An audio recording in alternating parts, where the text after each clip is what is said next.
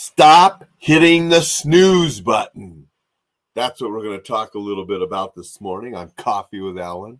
I have my hit the snooze mug here this morning, but we don't want to hit the snooze button. And we're going to talk about why and some ways to stop doing it.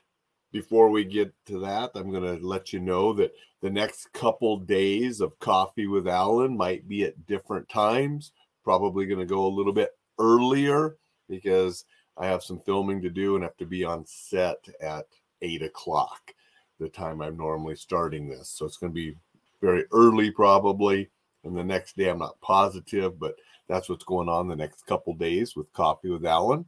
If you're watching a replay or on the podcast, it won't matter as much. But if you want to tune in live, it will be at a different time, and I'm not exactly sure when yet.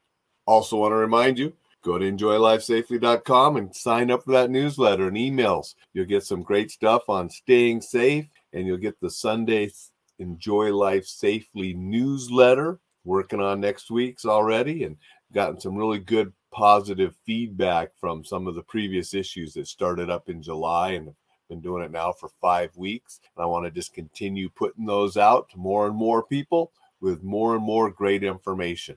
So be sure you get on that list. Now, let's talk a little bit about that snooze button right after I say good morning to Jay and Vicky and appreciate them showing up and saying hello. We've all probably done it. I know I have. You hit the snooze, you fall back to sleep.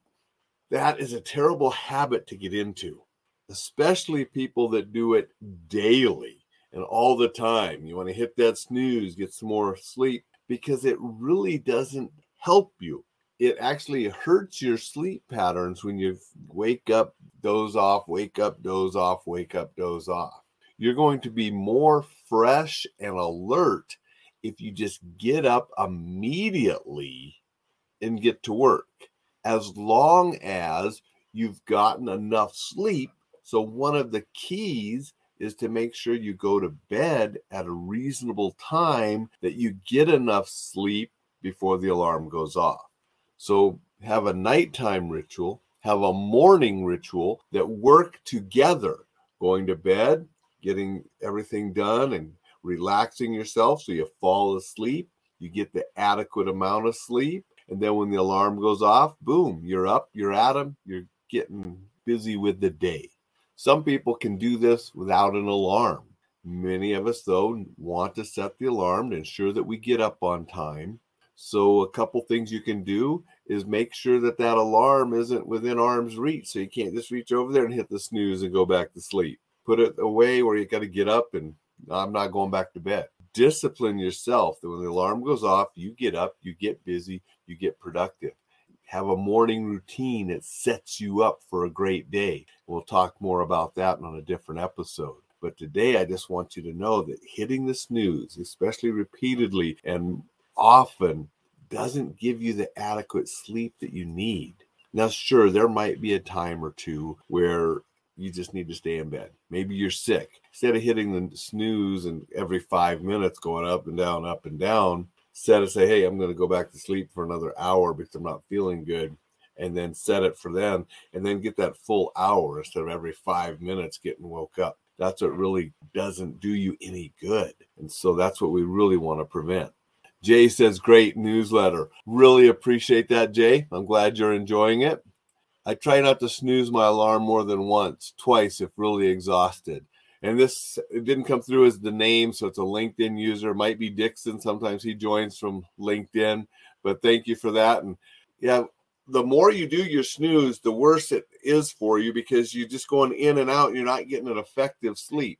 So the best practices are to go to bed early enough that you get adequate sleep. So when you have the alarm go off in the morning, you get up, you're refreshed, you hit it hard, go into your productive morning routine that sets you up for a fantastic day. That's what I wanted to share this morning. Is just get out of that habit of doing that. Get adequate sleep to begin with, and you won't want to hit the snooze button have great goals and things to do during the day. So you want to get up and at them. Put your alarm a little farther away so you have to get up to turn it off. You can't just reach over there and hit the snooze. Those are a couple little things that will help you. And then have that morning routine that you get right into and productive to set you up for a fantastic rest of the day. Those are some things to get you away from hitting the snooze. It's not healthy and it doesn't help us much. And so we want to get adequate sleep, good sleep, and then get up and attack the day and make great things happen.